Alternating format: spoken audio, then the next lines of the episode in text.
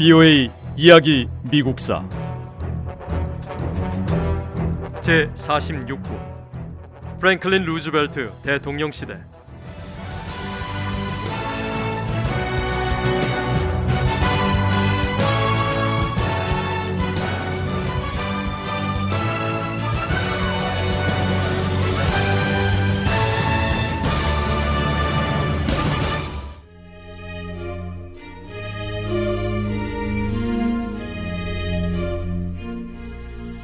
프랭클린 루스벨트 대통령이 집권하고 경제 위기 상황이 개선됐지만 완전히 좋아진 것은 아니었습니다.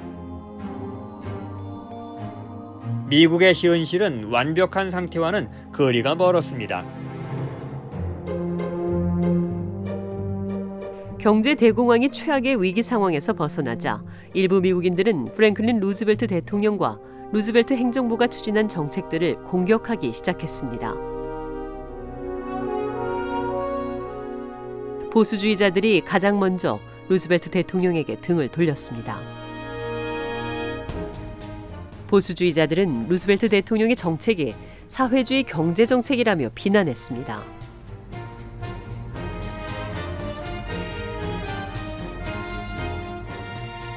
공화당이나 보수주의자들뿐 아니라 민주당 안의 개혁파들도 프랭클린 루스벨트 대통령을 공격하기 시작했습니다. 루스벨트 대통령에게는 같은 당에 소속된 개혁가들의 비판이 보수주의자들의 비난보다 더 고통스럽고 더 심각하게 다가왔습니다.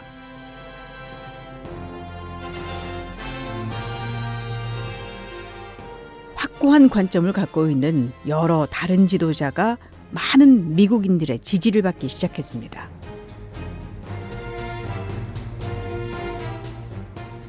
루스벨트 대통령은 국가적 통합과 국민의 결속이 무너지는 것을 목격했습니다.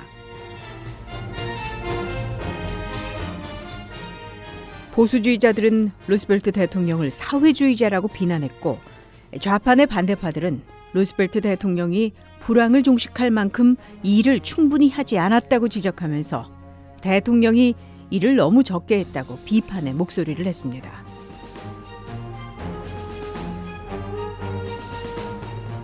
루스벨트 대통령은 노선을 바꿔야 한다는 생각을 하게 됐습니다.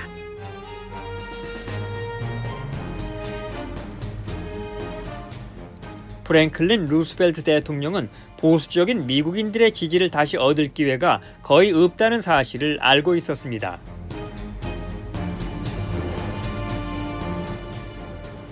보수층의 지지를 얻기에는 루스벨트 대통령의 정책이 너무 진보적이었습니다.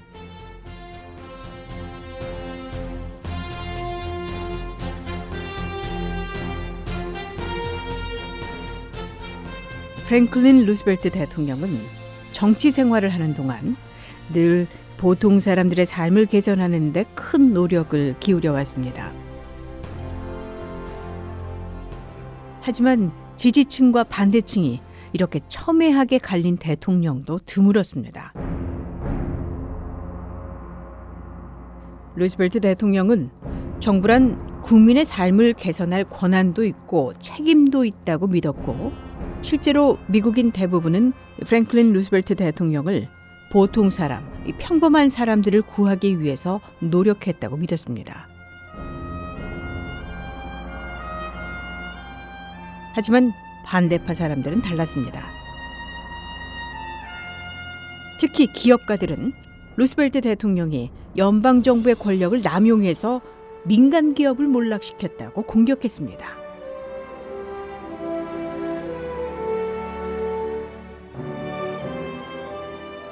프랭클린 루스벨트 대통령은 첫 번째 임기 중반을 지낼 때 좌파에게 더 많은 지지를 얻어내기 위해서 새로운 개혁을 지지하기 시작했습니다.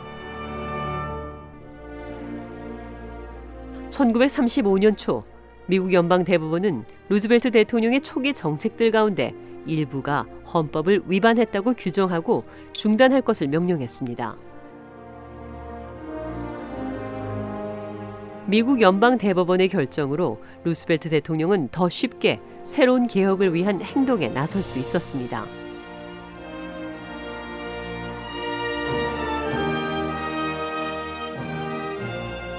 연방 대법원이 중단을 명령했던 루스벨트 대통령의 정책들 가운데는 농민을 위한 주요 사업과 산업 계획이 포함돼 있었습니다.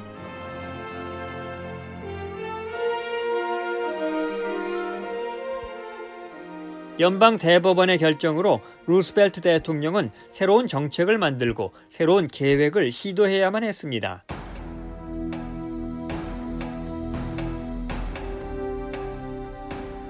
루스벨트 대통령의 첫 번째 새로운 계획 가운데 하나는 전기와 물을 생산하는 기업을 연방 정부가 통제하는 방안을 지원하는 것이었습니다.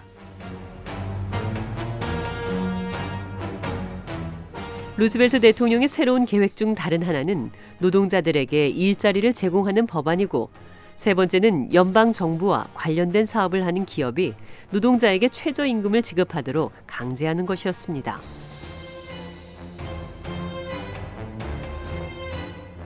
그리고 연방 정부는 또한 주식 거래 전문가들과 투자 회사의 행태를 통제하기 위해 새로운 법을 시행하기 시작했습니다.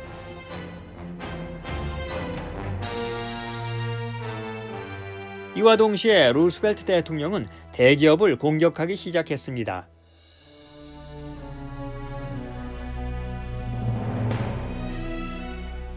루스벨트 대통령은 민주주의 체제에서 소상인들과 중소기업이 중요하다고 강조했습니다.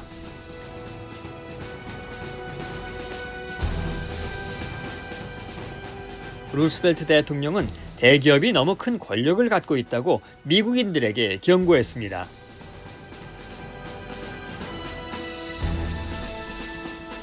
그리고 루스벨트 대통령은 사업 경쟁을 높이고 대기업을 통제할 수 있는 새로운 조처를 할 것을 촉구했습니다.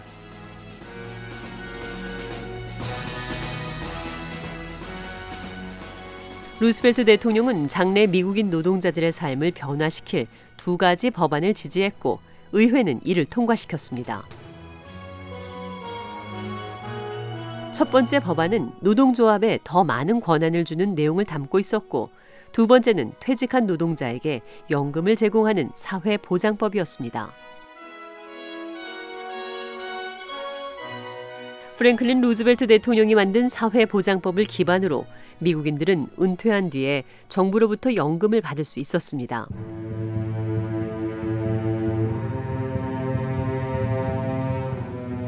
루스벨트 대통령 행정부는 앞서 추진한 법에서 이미 노동조합을 지지했습니다. 루스벨트 행정부가 제안한 새로운 법들은 노동조합의 성장을 가능하게 했고 1933년에 제정된 전국 산업부흥법은 노동계 지도자들에게 노동자를 조직하고 대표할 권리를 부여했습니다.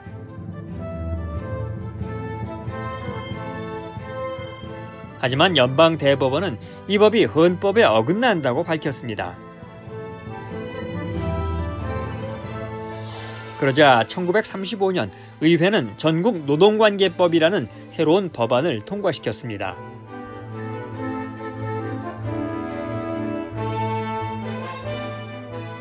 전국 노동관계법은 노동자와 사업주 사이의 협상에서 합의점을 끌어내도록 돕기 위해 전국적인 노동관계 단체를 만들었습니다.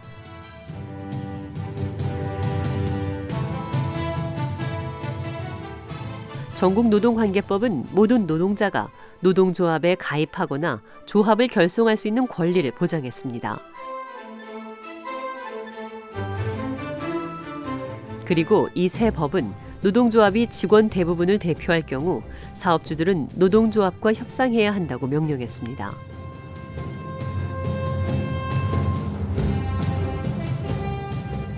전국 노동관계법은 처음으로 노동조합에 실질적인 권한과 교섭권을 부여했습니다.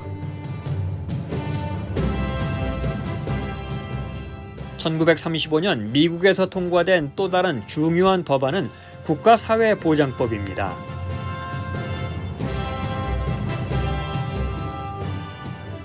부이오의 이야기 미국사 다음 시간에 계속됩니다.